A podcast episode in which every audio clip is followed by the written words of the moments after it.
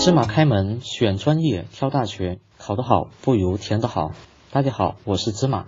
我们前面给大家分享了填报志愿怎样才能做到不盲目随大流。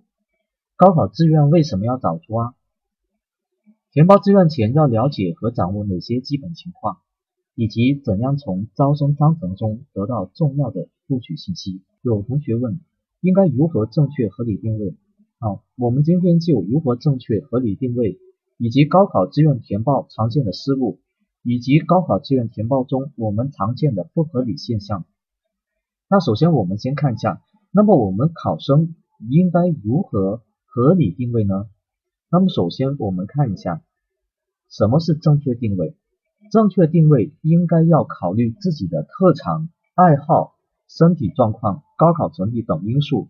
具体我们可以分为两个方面。那么第一个方面。个性定位，从自己的特长、爱好、兴趣、理想、身体状况来考虑定位。填报志愿的时候，要根据自己的爱好、兴趣，这将有助于自己在大学的学习，也有助于大学毕业后事业的发展。身体状况也是要考虑的。那么，比方说像这个航空类院校，那么比方说国防类院校，那么对不对？该部分的考生会有严格的身体的要求，以及在招生计划中，有的学校已注明有某种生理缺陷的考生不能报考专业。第二个方面，成绩定位，高考成绩出来后，根据考生所考的成绩以及成绩所在批次分数线，查阅近三年学校录取分数情况，确定能报什么类型的学校。以此给自己做出一个比较合理的定位。各个院校在某一地区的录取分数范围一般都会保持在一个相对稳定的水平，一般被列入国家985工程的院校和大城市热门行业院校差值较大，211工程高校其次，那么地处西部农林地矿油等院校差值较低。如果考生当年高考成绩与上一年控制线差值高于考生想填报的院校近两年的差值，录取的把握就大；反之，风险就大。接下来我们来聊一聊高考志愿，包括志愿填报当中常见的一些失误。那么近些年，那么我们在这个帮多数考生做这个志愿分析的时候，我们发现，那么大部分考生那么会存在以下的一些失误。那么第一个呢？就是对于预测啊，这个预测校线不准，或对自己的成绩猜估不准，导致落选。由于所填报学校的调档线太高，那么考生成绩达不到调档线，各志愿落空，没有机会参与投档而落选。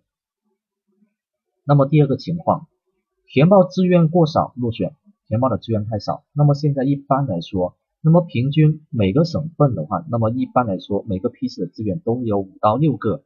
如果说只填报一个院校志愿的话，填报院校落选后就没有机会参与其他院校的录取了。那么第三种是专业志愿填报失误落选，部分分数较高的考生全部填报热门警校专业而不服从专业调剂。虽然档案投到了学校，但高校无法满足其填报的专业志愿被退档，那么这种情况下是比较可惜的。那么还有第四种，填报了因身体条件高校不予录取的专业，那么比方说这个中国人民政法大学，或者是这个航空类院校，那么对这个身体对于视力，那么对于其他条件，那么都是有要求的，那么这个应当引起大家的重视。那么第五。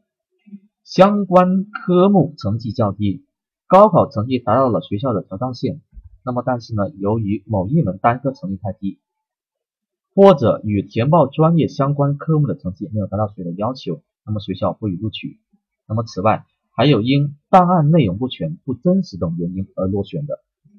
那么第三个，我们来聊聊高考志愿时那么出现的不合理现象有哪些？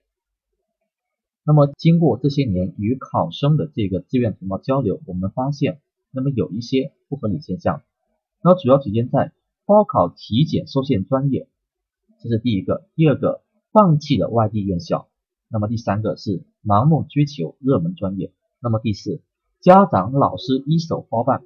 第五，一门心思奔名校。第六，不了解院校属性与专业的特殊要求。